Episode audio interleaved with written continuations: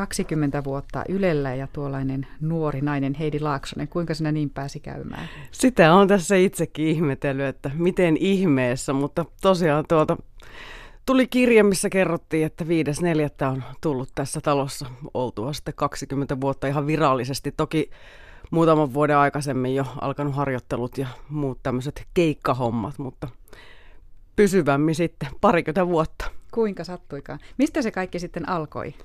Se alkoi uh, radiouutisten harjoittelusta. Kesällä yhdeksänkymmentäviisi opiskelin Tampereen yliopistossa journalistiikkaa ja hain harjoitteluun ja pääsin tänne ja sillä tiellä ollaan. Mm, sillä tiellä on sattunut. Oletko ollut uutisissa pitkään vai missä, missä kaikissa paikoissa?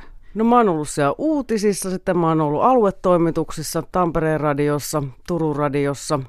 Sitten on tullut tänne radiopeiliin, joka muuttui sitten Yle Puheeksi ja se on mun kotipaikkani ollut nyt reilu kahdeksan vuotta. Välillä on tehnyt pikkupiipahduksia myös T V:n puolelle. Aamutelkkarissa on lukenut uutisia ja ajankohtaista kakkostakin vähän tehnyt ja tämmöistä. Mutta koetko itsesi enemmän radio- vai T V-ihmiseksi?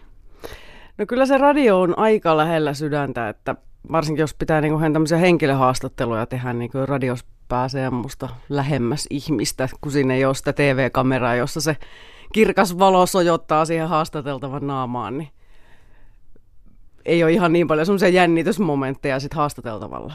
Mielenkiintoinen näkökulma, eli siis lähemmäs ehkä pääsisi jopa radion avulla. No miten nyt sitten, sinulla on radiossa pitkä tausta, niin, niin millaista, miten radio on muuttunut tänä aikana? Mitä muistat, muistat noilta ensiajoilta? No ensinnäkin silloin tehtiin vielä ohjelmia Kela-nauhoille ja oli äänitarkkailijoita. Ja Eli, vuosi oli? Vuosi oli siis se yhdeksänkymmentäviisi. Ja äh, muistaakseni C-kasettinauhurit oli silloin käytössä. Semmoisen kanssa mentiin juttukeikalle, haastateltiin, tultiin toimitukseen, tehtiin käsikirjoitus, valittiin sieltä ne kohdat, mentiin koostamoon. Siellä oli äänitarkkailija, jolle kerroin, että nämä ja nämä kohdat pitää hakea sieltä Kelanauhalta. Sitten hän nauhoitti ne spiikit ja koostettiin se juttu. Nykyään on vähän toista. Kaikki pitää tehdä ihan itse ja kaikki on digitaalista. Miten ne sinne C-kasetille? Eli oliko se aika, että tästä, tästä ajasta tähän ajankohtaan vai repliikit vai miten, miten ne annettiin ne leikkauskoodit? Ai, ai, aikakoodit. Aikakoodit ja mm. sitten leikattiin. Kävikö koskaan niin, että leikattiin vahingossa väärästä kohdasta nauha poikki? Um, no varmaan siinä, siinä Kelanauhassa, mutta ei siinä C-kasetissa. C-kaset... on, koska siitä siirrettiin kuitenkin ensin siihen. Eli se oli se turva, turvatakuu siinä se C-kasetti, jota ei leikelty rikki. Niin ja Kelanauhahan siihen pystyi pistämään teippiä niin paljon vaan kuin sielu, sielu sietää. Että tota, joo, et, ja ammattilaiset osas tehdä, mutta sitten kun itse joskus piti tehdä, niin se oli sitten vähän haastavampaa. Tässä sinulla riittää muisteltavaa seuraavan kaksikymmentä vuoden päästä, kun olet pyörinyt Kelanauhojenkin parissa. Mitä muuta? Onko työn tekeminen muuttunut jotenkin radiossa? No lopputuote jotenkin musta ei ole kauheasti muuttunut. Edelleen on kuitenkin tavoitteena musta tehdä kiinnostavia ohjelmia yleisölle ja jotenkin ne perusasiat musta aika lailla niin kuin pysynyt. Että kaikki se, mitä on miettinyt jo vuosia sitten, niin jotenkin on mun mielestä ihan samanlaisia niin edelleen. Mutta toki tahti on aika hektinen ja nyt pitää somettaa ja mäkin tässä otin jo kuvaa ja pistin menemään Instaan ja Twitteriin ja ties mihin. Että tota, ehkä semmoista vauhtia on tullut lisää, mutta esimerkiksi uutisissahan sitä vauhtia päivästä riippuen voi olla aina, että se, se on semmoista. Siinä mielessä ei suurta muutosta. No sinun kotipaikkasi siis on nyt Yle Puhe ja siellä tuotat erilaisia ohjelmia. Osaatko mainita jotain ihan lempiohjelmaa nyt ihan tällä hetkellä? No kyllä mä tietenkin haluan näitä mun omia tuotoksiani tässä nostaa. Perttu Häkkinen on semmoinen ohjelma, jota on tuottanut useamman vuoden. Ja se on siis ohjelma suomalaisista ja heidän vähän ehkä erikoisistakin uskomuksistaan ja asioistaan ja elämäntavoistaan. On myös siis historiaa. Se on aika semmoinen perinteinen huolellisesti tehty puheohjelma, jota voisi kyllä ihan Yle Radio yhdenkin kuulijoille suositella, että Yle Areenaa vaan Perttu Häkkinen. Ja aina tiistaisin meillä on kello kolmetoista ensilähetys. Eilen esimerkiksi puhuttiin anarkismista ja suomalaisen anarkismin historiasta. Sitä itse asiassa tutkittukin tosi vähän. Et se oli itsellekin hyvin valaiseva tietopaketti. Onko Perttu Häkkisestä nyt yhtäkkiä mielessä vielä kauempaa taaksepäin jotain tähtiaiheita, mitä olisi jäänyt mieleen? No kyllähän meillä on esimerkiksi tehtiin taiteen tabuista, niin siinä oli tämmöinen aika erikoinen hahmo, taiteilija, joka pukeutuu kumimaskiin ja sitten hän on tämmöisiä vähän seksuaalisia perversioita ja hän niistä myös kertoo. Hän tekee noise-musiikkia ja hän on sitten ollut myös erilaisten hahmojen hampaissa tämän taiteensa takia, että hän on jäänyt aika hyvin mieleen.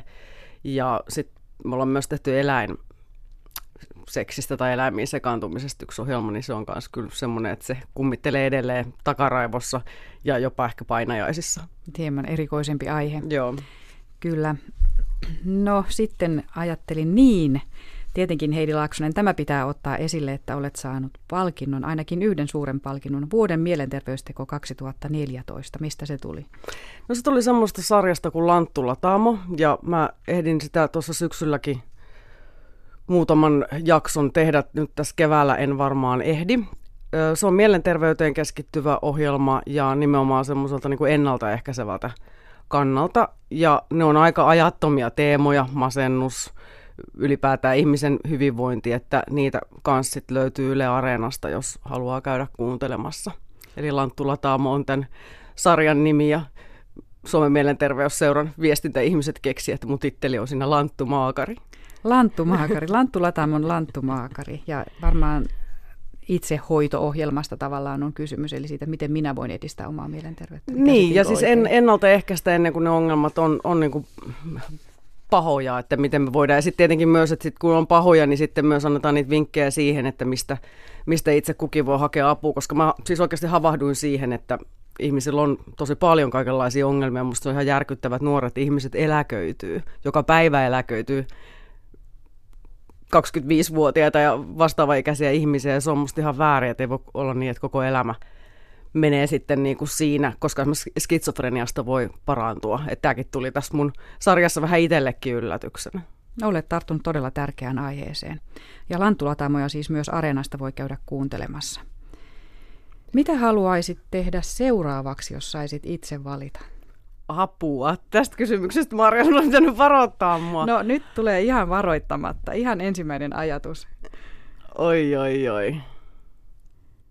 Ei nyt, nyt mä, mä, mä, mä, sanon, mä sanon sen verran vielä, että kun, kun näistä ohjelmista, että mitä mä haluan mainostaa ja nostaa esiin, niin mä haluan nostaa, mehän siis mitä uudistettiin ohjelmistoa ihan vasta helmikuun alussa, ja me aloitettiin tämmöinen kansalaiskeskusteluohjelma Akti, niin tämä kiinnostaa mua kyllä tällä hetkellä tosi paljon, koska se on lähtenyt todella hyvin liikkeelle, että suomalaisilla tuntuu olevan tarve sanoa ja osallistua asialliseen kansalaiskeskusteluun, että meillä ei ole ollut rolleja, ei oikeastaan lähetysikkunassa, no jonkun verran, eikä oikeastaan sen lähetyksessäkään. Mä oon kyllä ihan tosi ylpeä siitä, että suomalaiset kyllä osaavat keskustella ihan asiallisesti, jos he vaan haluaa. Meillä on keskustelupohja, kunhan vaan ihmisiä rohkaistaan keskustelemaan. Että varmaan niin paljon puhutaan, puhutaan näistä nettihäiriköinneistä, mutta että on paljon myös asiallisia keskustelijoita, jotka eivät vain uskalla sanoa ääneen mielipiteitään. Niin, tai lähteä mm. sitten sinne someöyhötykseen niin sanotusti niin mukaan, että, mutta mm. sen sijaan, että jos